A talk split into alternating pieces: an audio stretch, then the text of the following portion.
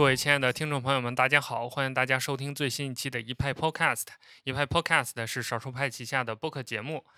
今天我们想延续之前的一个话题啊，就是我们很早之前请若范的伯恩来跟大家聊过关于科学饮食啊、均衡饮食方面的话题。那其实一直以来，大家对这个话题都比较关心。而且上一期我们聊的主要是以代餐为主，帮大家破解了一些迷思。那这期我们想重点针对这个科学饮食，还有大家很多人都在选择的一些补剂啊、营养品啊，我们再做一些探讨。当然，今天我们请到的两位嘉宾主要是以这种个人体验为主，包括我自己也一直在长期服用，还有尝试各种各样的补剂啊、各种饮食的方式啊，所以我们想从个人体验的角度来跟大家聊一聊，顺便也科普一些小小的知识点，包括有一些可能大家误会的点，我们会稍微的解释一下。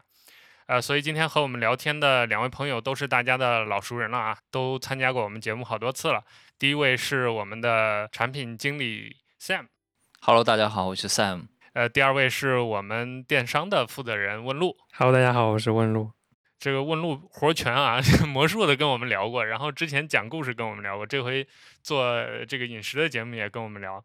这里要稍微解释一下，就问路之前在来少数派之前，刚好参与过一个和科学饮食相关的项目。那我们还是先请问路稍微讲一下这个经历吧。对，当时我刚从那个魔术公司离职，然后我有一个朋友他创业做了这样的一个项目，是关于那个健康饮食管理的。然后其实我之前是没有接触到这些概念的，而且那个时候就我们当时接触到的名词，但现在可能听到了很多，在当时其实还是一个非常非常小众的这样的一个饮食的概念。然后我们当时是基于生酮饮食跟原始饮食，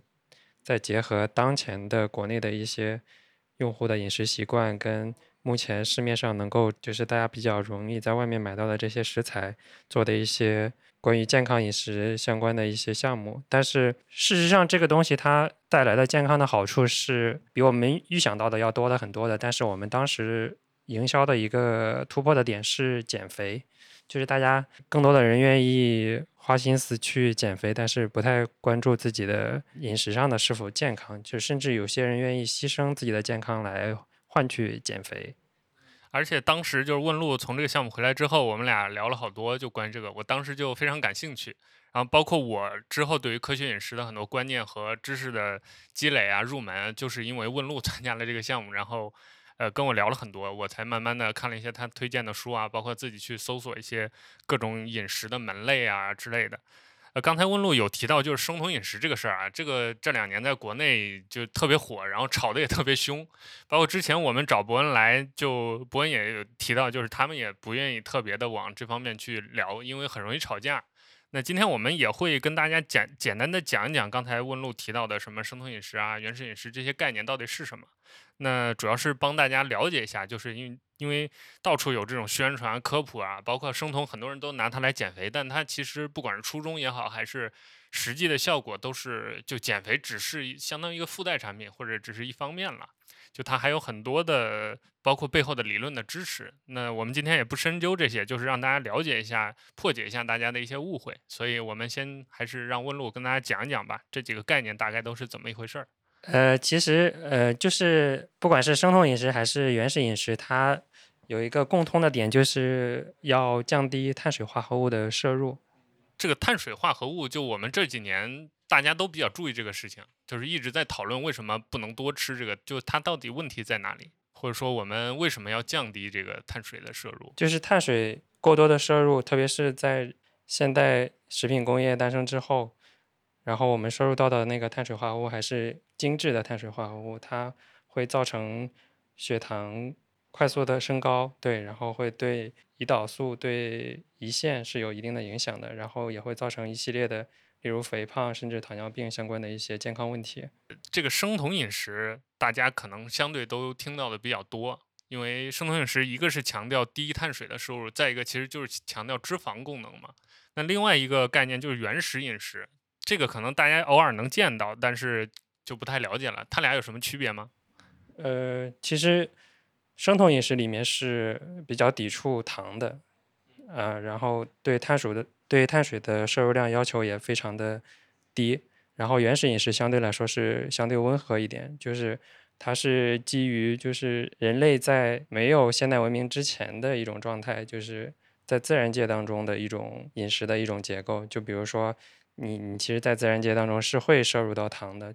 对，就是它对糖的控制没有生酮饮食那么极端。就据我了解，好像原始饮食什么果糖也是可以吃的，包括有一些生酮不吃的一些东西它也是可以吃的，就是它更偏向于就是自然界当中能够获取到的食材，而不是这种精加工的这种食材。那你们当初在做这个项目的时候，就是你也提到是以减肥来宣传的嘛，就是为什么生酮饮食可以减肥，包括现在很多人拿生酮就是来减肥的嘛，就是它这个原理大概有没有可以跟大家分享一下的？其实它就是把你身体的代谢模式从一种糖代谢的模式转变成了一种脂肪的代谢模式，把你的主要的功能从糖的功能转变成了脂肪的功能。对，原理就是这样的一个很简单的原理，但是其实背后是有很复杂的营养学的，但目前其实还是有争议的，就是不是所有的人都支持这个观点的。对，之前我一个朋友他就健身嘛，然后就尝试生酮饮食，然后有很长一段时间就是对这个淀粉类不是淀粉类，就是对 GI 高 GI 的食物摄取的很少，然后它后面又导致了一个是感觉思维不如以前敏捷了，还有一个就是造成了很多一个皮肤问题，背上起了很多疙瘩，然后最后他就恢复了恢复正常饮食之后，就这个症状就得到了缓解。那我不知道是不是和这个生酮饮食有关系。大的营养结构的调整都会，身体多多少少都会有一些表现的。如果说你要进行营养结构的调整，还是要在医生的指导下，就不要个人擅自的去做特别大的结构的调整。就我之前也有试过不同的饮食习惯的切换嘛，就中间那个适应的过程，就确实是身体能感受到的。而且就因为生酮饮食它功能方式变了，就是我感觉个体差异特别大。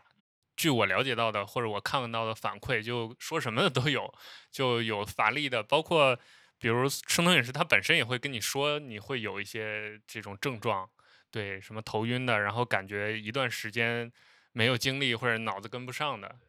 但我自己尝试生酮的时候，就我完全进入生酮状态的时候，我确实会觉得精力又回来了，就是变好了。但是这个东西就是问路刚才说的，它可能比较敏感，就是每个人的身体状况什么不一样，还需要一些比如医疗条件支持，或者是更多的身体监控的一些数据方面的支持，就是你才能做这个比较大的调整，或者在专业人士的指导下。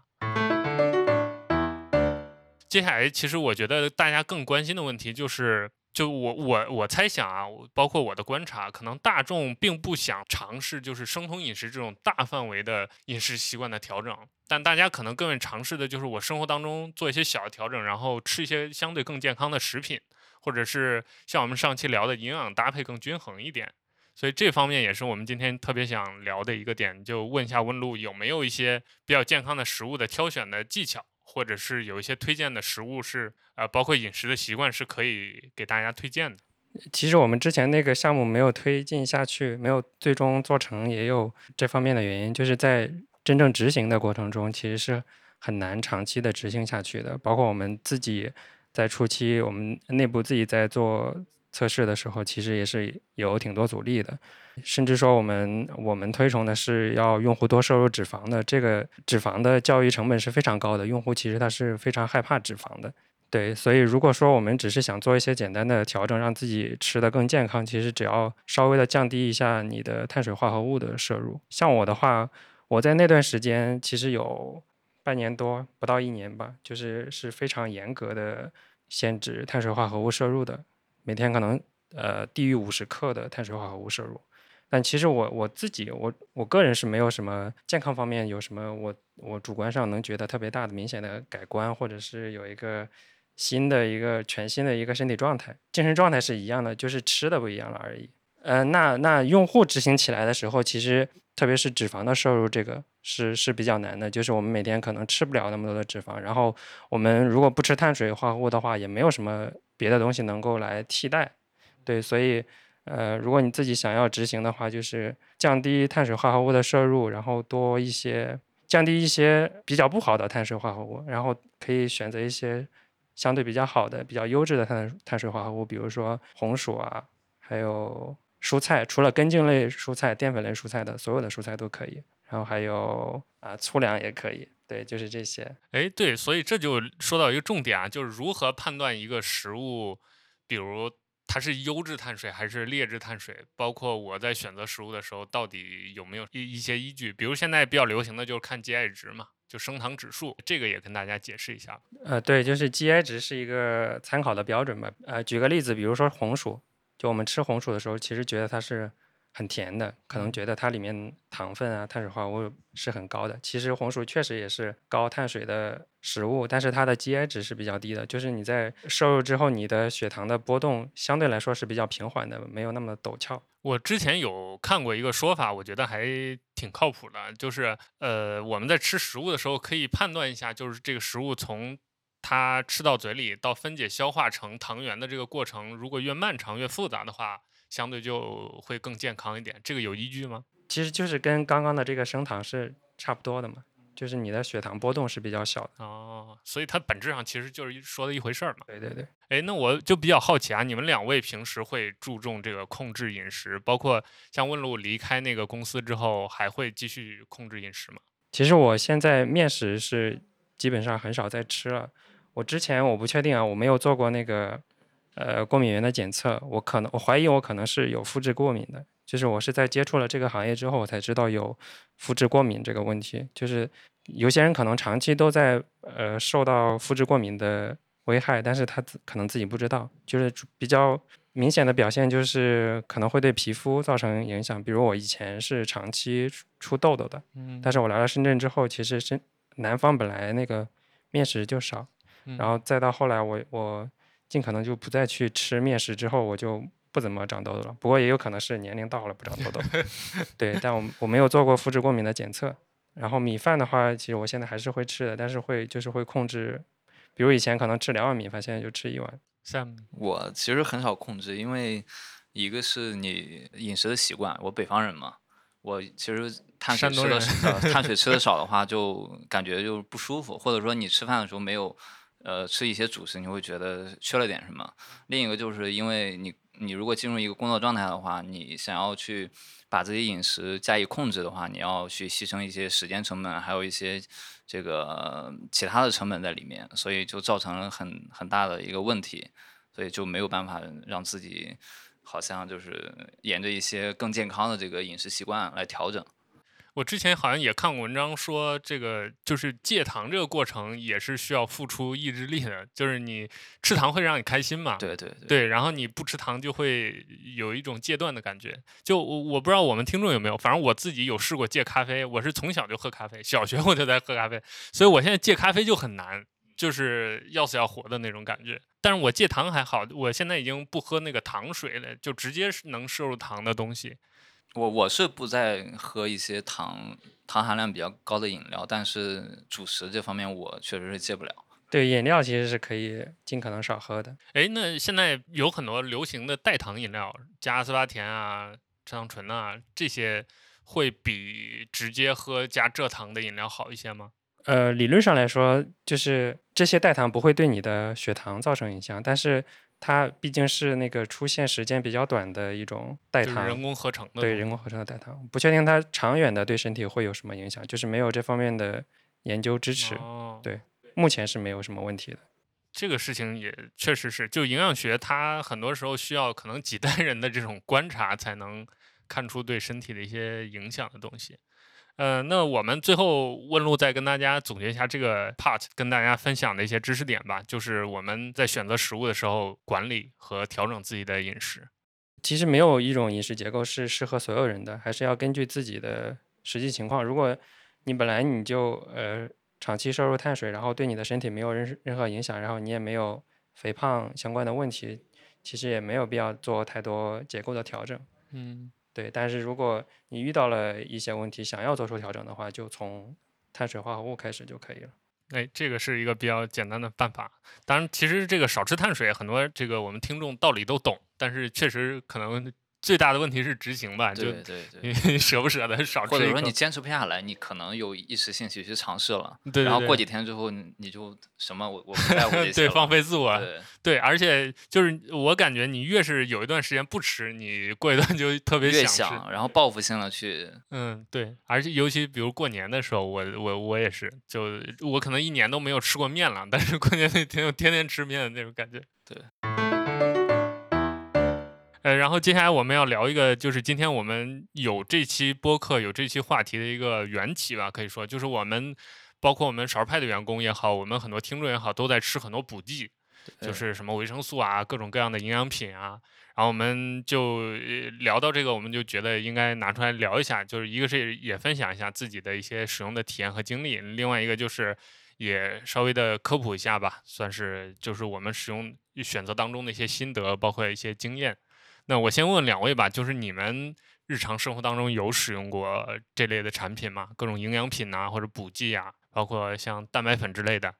其实我很少摄入补剂了，我只有在就我说特别严格的执行生酮的那半年期间是有补充一定的补剂的。那刚好你那段时间在吃什么？好像有一个 B 族，然后有一个镁。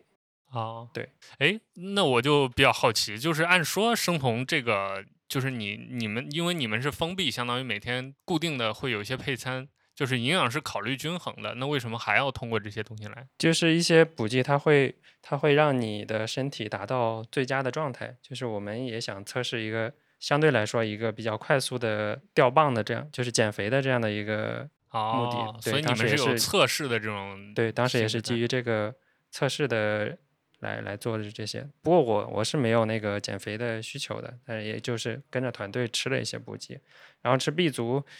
是因为我其实不太喜欢吃动物的内脏。哦，对，这个我知道，这个我跟问路经常吃饭，然后我问路来我家吃饭，然后我偶尔就会炒那个内脏什么的。你故意的吧？不，因为按照那个健康饮食的理论，其实是应该定期吃一些动物内脏的。对，因为有一些这个微量元素在里面，但是因为问路不吃嘛，所以就做这道菜。那 Sam 呢？你平时会吃一些什么？我其实陆陆续续都有在吃，因为你平时这个饮食并不是特别健康嘛，难免会有这个心理上的一个焦虑感，然后你又想通过一些增加一些补剂来去补充自己可能感觉到缺少的一些微量元素，比如说我以前长期在补的，比如说维生素 B 还有锌，因为我之前经常是口腔溃疡，然后口腔溃疡有一个具体的病因很难去确定，包括你去医院也是，只是在医生的一些建议下，他说可能去多补充一些 B 族还有锌，可以去改善你这个问题，所以现在确实长期服用之后有一些改善，然后后来也有尝试一些其他的这种复合型的维生素，还有一些包括市面上一些新型的这种互联网型的产品也都有尝试过。哎，你说到这个口腔溃疡，我感觉大部分人可能人生当中必吃补剂的一个场景就是口腔溃疡，因为这个江湖传言维生素 C 能这个缓解口腔溃疡。对，因为我是从小就是特别容易感染口腔溃疡，然后一直到我参加工作可能一两年，一直是有持续的这个问题存在，所以我就想要去改善它嘛。但我最后发现确实最起码在心理安慰上它是有一定作用的，再加上我自己也总结出来一些经验吧，比如说你让自己调整一下自己的心情，然后不要让自己过分的焦虑，然后去做深呼吸，然后加上一些这些补剂来帮助你，它就会改善了很快。哎，那你现在就是自从听了这个医生的话，吃了锌和 B 之后，你觉得口腔溃疡这个事儿改善的明显吗？非常明显，我现在已经很少再犯这个口腔溃疡了。如果犯的话，那就再用这个老方法去调整一下，但是很快就恢复了。它不像以前，可能你会持续一两个星期，然后它还是在那个地方，对你的生活都有很大的影响，说话、吃饭啊，都造成了一些影响。是啊，而且我感觉口腔溃疡这个事情跟心情、工作状态确实很密切相关。对，就是有一段时间，如果压力特别大或者想的事儿特别多，就很容易有这个状态。对。你们有健身吗？没有，我也没有。因为今天节目大纲里，其实我是想聊一下蛋白粉这个事情的。这个也是我们就我在我们文章评论区观察吧，反馈比较多的一个东西。而且因为我们之前新玩意儿，我写过一两次蛋白粉，然后就是不管是厂商也好，还是我们这个听众就是读者也好，都比较关注这个事情。而且我发现很多人在健身嘛，所以就在吃。我之前写过一个品牌叫 MyProtein。就 MyProtein 那个品牌有一次看到我写了他们的一个蛋白粉，是我自己买的嘛，然后之后他们就又寄了一大堆那个蛋白粉的各种产品过来，然后阿娇就看到就问我说这个东西可以当代餐吃吗？然后包括跟代餐有什么不同？所以我感觉大家对于这个的误会还是挺多的。但我今天想借着我们这个节目聊一个事儿，就是我觉得这个东西是可以给父母买的。就我想稍微解释一下，就蛋白粉是个怎么一回事儿。它其实本质上就是一个补剂，就很纯粹的帮你补充蛋白粉。就是你喝到肚子里，比如20克蛋白粉，然后它按一个比例，比如其中有18克就是有效的蛋白粉的成分，然后呢这18克就被消化吸收，对，就变成这个比如增肌啊之类的。所以它这个东西发明出来确实是为了健身人士用的，因为健身人士有增肌的需求。增肌的原理就是你锻炼然后撕裂肌肉，身体就相当于要恢复这个伤口。那只不过这个恢复伤口的过程，它的原料就是蛋白质嘛，所以你补充多少就能相应的能长多少，就相当于其实是一个劳损然后撕裂然后修复的过程。但是因为这几年这个营养品比较多，所以大家就开始关注这个东西，就很多没有增肌需求的人也开始问能不能吃蛋白粉了。我个人的感觉是这样，就是因为刚才我们解释了，它本质上就是帮你补充，很简单直白的帮你补充蛋白质嘛。所以你想，如果你的饮食当中缺少这个蛋白质，或者比如肉类，我是觉得你可以拿蛋白质作为你营养成分的一个补充的。据我的观察，就很多人他不太爱吃肉，包括中国传统的这个营养的那个观念讲究的是让你少吃肉多吃菜嘛，所以它很可能有这种蛋白质摄入不足的问题，所以这个可以是一个补充。那就到我刚才说的，就是我建议给父母吃，就是有这样一个考虑。就包括我妈也是，她就天天就是我给她做多好吃的肉她都不愿意吃，就是她总觉得那个东西油腻啊或者什么，有各种担心，所以我就会给他买弱饭这种营养比较均衡的东西，还有包括蛋白粉这样的东西。就是你既然不愿意吃，那每天喝1小杯，差不多这个摄入量也够了，就是帮他做营养均衡。所以我感觉这是一个蛋白粉的一个妙用吧，相当于就是在脱离我们日常的这种自己健身补剂之外的一个东西。那我们就说回这个营养品吧，这个是更多的人选择的一个东西。就除了刚才大家说的维生素这类的是最常见的，大家还有没有选择过其他的一些营养品？我之前其实在订了一个互联网的这个维生素加补剂的这么一个服务方案，它当时是一个小程序嘛，然后你进去填入自己的资料，然后它会有一些特定的选项，让你根据自己的情况去选择，然后它最终给你生成一个报告，然后去提醒你说你可能缺少哪一些微量元素，然后你可以根据他们的方案去订购。但是它那个东西比较麻烦，一个是从美国直邮过来的，一个运输的周期比较长，还有一个就是它不是复合型维生素，它是所有的这些维生素还有鱼油啊是分开的，就是你每一个营养点都是一个单独的药片产品，对，单独一个药片，它会根据你每天的这个量，然后为你分装出来，然后你每天只需要吃这一包里面所有的药片就可以了。但是吃的过程是比较痛苦的，就像你吃一把药，然后塞到嘴里，然后用水去送服它，是这样子。这听上去确实有点麻烦。对，就比较麻烦。然后我陆续买了几个月，然后后来就嫌太麻烦了，就放弃了。那刚好问问 Sam 吧，好像你就是喜欢经常包括海淘之类的买一些这种维生素补剂，你这个目的是什么？就是因为你知道自己平时饮食很不均衡，很不健康，然后你虽然你的身体上没有特别明显的表现说你缺乏某一样东西，但是你自己内心也会焦虑，想要说让自己变得健康，或者是调整一下自己的状态，然后就去购买了一些这类似的产品嘛。刚好我问一下两位啊，就是你们会每年做体检，包括关注自己体检报告上的这种数据吗？会啊，我会每年做体检。你看你体检报告上会留意这些吗？体检报告上没有这些，那个你得去单独查写，查你的体内微量元素，我是去查过的，但是基本上是没有什么问题，都在合理的这个数值范围内。但是你自身可能会觉得我最近状态不佳，但是它数值上它是正常的，但是你就觉得你状态不佳，对不对？你可能就想去找一些其他的方式去解决这个问题。所以你吃完你刚才提到的那个营养产品之后，感觉身体有什么变化吗？我觉得这类产品吃完，你很难从身体上感知到它有特别明显的改观，更多的可能就是一个是心理作用，另外一个就是你需要一个长时间的一个验证，再去看自己状态有没有一个改观吧。我提到这个其实是因为就之前我体检总是白细胞略低一点点，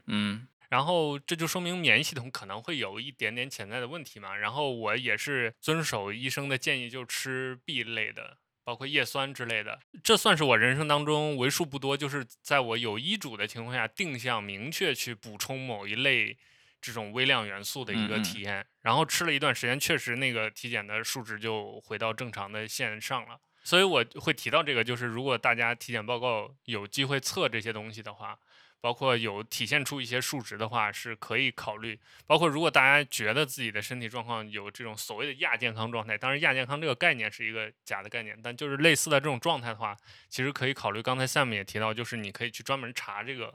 对身体这些，最好还是听医生怎么讲吧。然后自己的话还是要买一些就是非药物类的一些补剂来补充。对，这几年也比较流行另外一种，就是刚刚兴起的一个品类，就是刚才 Sam 说的这种全营养类的补剂，就是它相当于一个 package， 一个解决方案，就是你吃这家服务提供给你的整个的一套包，你就可以获得完整的这个营养的补充。然后我们这期在聊之前就是扫了一下底，然后刚好 Sam 就在吃一个产品，就是 Athletic Greens 的一个相当于一个营养的包。飞猪嘛，他当时做直播带货，然后其中带了一个体验装，然后我就在那个契机下买了一下，尝试了一下，就感觉还可以，因为它相比于之前那个要方便很多的，它不需要说你一天去吃可能一把药片就是7-8粒或者10几粒这样的补剂嘛，它这个就是完全就是一个类似于你冲速溶咖啡一样，你把它用水冲完之后送服就可以了。对，然后刚好最近 AG 这个牌子还送了我们一套，就是刚好我在用嘛，就是因为我平时吃的比较多，所以那个礼盒就给我了一大堆，什么有盒子，然后有里面的，它其实是一个粉末的一个东西，它有点像蛋白粉，就是你要冲泡，然后冲泡完了之后相当于像喝饮料一样，这样服用还挺有意思的。我们刚好可以聊一下这个产品，因为这也是这几年的相当于营养学上的一个潮流吧。对，它这个产品的特点就是它相当于把所有的营养物质给你打包了，所以像 AG 它就从各种天然的果蔬啊、蘑菇啊，还有珍稀的草本植物当中提取了75种营养成分，所以整个对于营养的覆盖还是比较全面的，就每天必须的一些，对，什么维生素啊、矿物质啊、益生元啊这些东西。所以我自己因为我用的时间比较短，Sam 应该是用了几个月了吧，有一段时间了，但也没有特别长。我之前是买的体验装嘛，就感觉比较好，是因为我之前有便秘的一个状况，然后我是每天早上会冲一包，然后喝完之后就感觉后面便秘这个问题是有一些改善的，所以我觉得，你最起码我能从身体上感知到它有一个明显的一个变化，我觉得它可能是有用的，所以我就继续去购买了它。对，我想说的也是这个，就我用了差不多2周时间，我最大的身体上的体验就是也是消化比以前好很多，而且规律很多。对，而且就是刚才我们讲的，就是这种少微量元素这种东西，如果你摄入，你是很难去仅凭某一些生理症状去量化它的，感知不到一般都。从原理上来说呢，是因为产品当中含有益生元呐、益生菌呐、消化酶啊这些成分，那它们可以改善肠道健康，然后促进消化。那大家都知道这个消化系统它和我们的免疫力是紧密相关的，所以这也是全能型补剂对人体作用感知相对比较强的一个点。对，其实这一类的补剂包括维生素啊什么，它都就是有一个强调，就是希望你能长期服用嘛，就可能你要持续1年2年至少半年以上的这种体验，你才能就是维持整个营养的一个均衡。对，不过我感觉这类的产品它有一个比较好的优势，就是它可以帮你省很多事儿，就因为现在这种都市青年天天上班，然后吃完饭比较方便。对，因为你早上起来肯定是有喝水的习惯嘛，然后你早上起来洗漱完喝水，然后接下来可能就顺手就冲了。嗯，然后他也有送那个杯子，你可以在通勤的路上去喝它。对，包括 AG 它也比较推荐的饮用方式就是早晨空腹喝，因为你肚子空着，所以整个这个营养吸收比较好嘛。它这个东西就是有一点那种淡淡的草的那种味道，所以其实按它的说法是可以推荐你跟其他一些饮料，包括奶昔什么搭配的。我之前有搭配过牛奶，但其实我觉得它这个味道对我来说还比较 OK， 我觉得我用清水去冲它，然后去服用就感觉还蛮 OK 的。但是它也推荐说你可以去打一些奶昔，但是我特别懒嘛，因为你打奶昔你要洗你的破壁机什么的，还挺麻烦的。对对对，它这个产品其实就本身是给懒人提供的。对对对，就是你营养又觉得不均衡，然后又想省事儿一口闷，你就来一个。是的，我是之前加过我蛋白粉，我那个蛋白粉我买错口味了，所以特别甜，就如果单独喝齁甜的那种，所以我就加这个中和一下，反而还比较容易入口，而且两个东西都是我要补的嘛，因为我在健身。对，就感觉服用这个产品就很无压嘛，就非常自然而然的一个事儿，然后就相比于之前的那种颗粒类的就更容易接受，而且更容易坚持吧。那除了方便之外，其实像 AG 这种全能型的补剂，我感觉它还有一些别的优点，比如说我觉得比较重要的就是提升免疫力和改善精力，因为这个消化系统它和免疫力是直接相关的，所以补剂当中如果含有像适应原、抗氧化这种成分，它就可以帮我们改善睡眠，包括促进我们整个的新陈代谢，那这样的话工作和生活当中整个人的状态也会更好。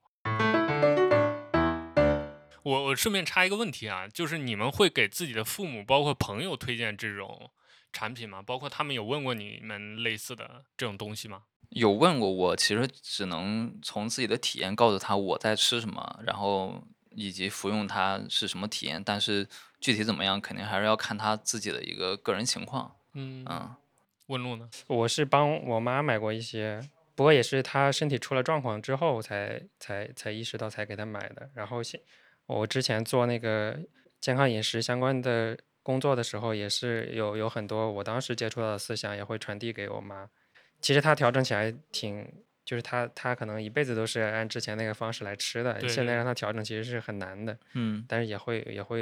注意一些，对，不断的跟她强化这些东西，就让她尽可能去注意。我也差不多是这种感受，就我妈也是以这种米面就碳水为主的这种，对对对，所以就。跟他们说你少吃一点米少吃一点面还是一个挺挑战他们的一个状况。非常难，可以说你尤其像我们山东那边，他不光主食是米面，他就连喝的汤都是米面做的。对，河南其实也是这样的。对，它是碳水加碳水的这个食物组合，这个事情就很难搞。然后你不让他吃嘛，他会觉得不舒服。你比如说你这顿饭不喝个稀饭，他觉得不行，缺点什么东西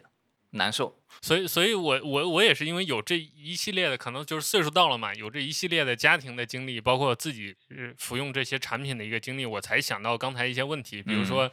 你会不会给家人买这种补剂类的东西。另外就是我想到给我妈买蛋白粉，这个就是因为就我觉得他们可能想指望他们改变自己的饮食结构饮食习惯是不太可能了，但是买一些这种产品可能还是相对而言他们也乐意接受嘛，因为老人可能他们还挺喜欢这种保健品的，我感觉就他们还挺信这个有养生的意识。对对对，就是他们不会特别去关注我们年轻人关注这种，比如说我去买一个特定的补剂，但老年人他自己有一套中式的养生方法，他其实是向往这种健康的生活，或者说改善自己的一个身体状况的这么一个愿景的。对，所以前两天不是有个新闻嘛，就有一个小伙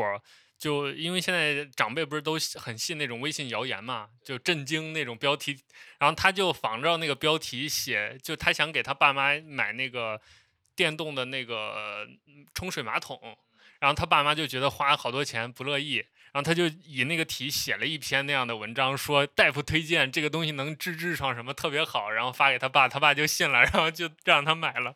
我感觉就是可能跟老人沟通确实需要这种技巧，就是他们可能如果你真跟他讲科学什么这个营养那个物质他不太很难说通，对对对，但是你用这种方式你跟他说这个也是保养品，比如买 AG 这种产品，然后你寄给他，你就说这个东西有各种各样的全面的功效，他也愿意接受，然后对他来说可能这个接受的成本相对会比较低一点。对，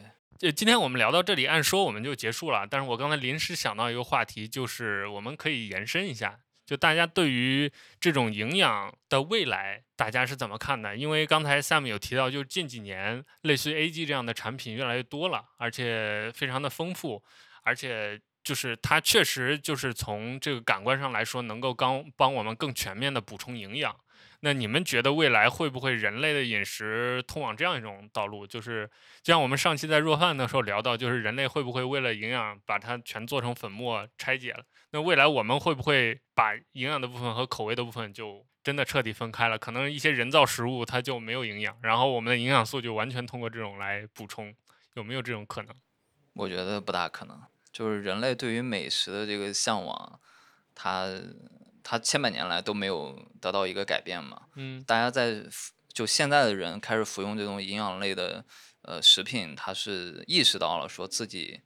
经过科学的这个论证，意识到了自己需要这些东西，然后很有目的性的去补充它，但是你要真让它和这个食物完全的结合，或者说替代食物，我觉得是很难的。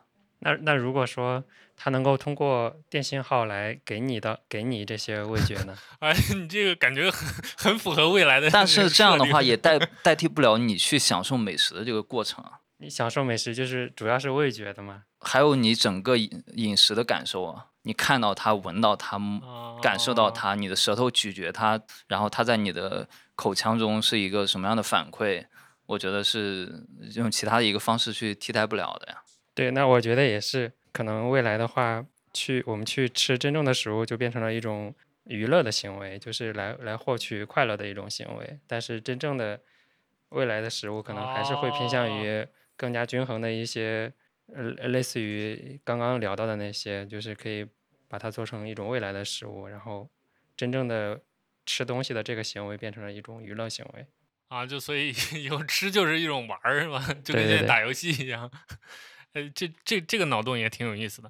好，那我们今天就聊到这里啊。这个我们最后再总结一下，就我们今天跟大家聊了很多，其实点也比较碎啊，就是从吃饭也好，还有包括补剂也好，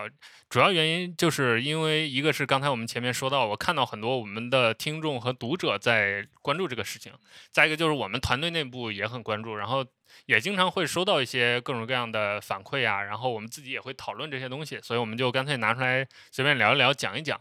自己的一个经历吧。对对对，然后顺便作为一个砖抛出去，引起大家的欲，对对对，让大家都来分享分享自己在这方面的一些经历和见解。对，所以我们听众如果有听到这期节目的，可以在评论区留言，讲讲你自己的一些体验，包括你有没有一些推荐的大家的健康饮食的方法啊、理论啊，还有这个补剂啊，都可以分享出来。那最后我们其实也联系到了 AG 啊，就帮大家拿到了一个优惠，因为我们今天要提到它，所以我们觉得独乐乐不如众乐乐，就是我们帮大家申请到了一个优惠，也可以让大家一起来尝试一下我们都体验过的这个产品。所以我们少数派的听众如果听到了这期节目，然后去到 Athletic Greens， 我会把这个链接放在 show note 里面，到他们的天猫店，然后你去买他们的10天或者30天的礼盒套装，而且跟客服要备注一下少数派或者一派 podcast， 你就能获得不同的折扣，这个折扣力度还挺大的，而且他们会送你很多礼品，比如不管你买这2个套装的哪一个，他都会送你一个笔记本，这笔记本还挺有意思的，它是一个有点日记的那种感觉，但是它让你记的内容是每天的心情和身体状态，就每天1页。除了这个笔记本之外呢，如果你购买的是礼盒装，还能再额外获赠一瓶维生素 DK 的补充装，它有1年的量，而且它是这种低的，所以可以搭配任何你平时在喝的饮品服用。那一天1-2滴就可以帮助钙吸收，而且减少骨质疏松的风险。那我们在这里也感谢 AG 给我们少数派的听众和读者提供的福利。所以总而言之就是，如果我们的听众朋友们对我们今天提到的这个产品感兴趣，大家可以去了解。那与此同时，像我们刚才说的，如果你有好的一些身体健康的解决方案，或者是一些健康的作息等等，这些习惯也可以来跟我们留言分享，甚至写稿，我们也非常的欢迎。总而言之就是希望我们这期节目能继续传达我们健康生活的这样一种理念，也希望我们以后还有机会请到一些不同的，比如营养学方面的专业人士或者是医生等等，从各种各样的角度来跟我们讲一讲这个关于健康饮食的问题，因为这个大家一直确实比较关注。那最后也感谢大家的订阅、收听和支持，我们下期再见喽。拜拜。好，拜拜。拜拜。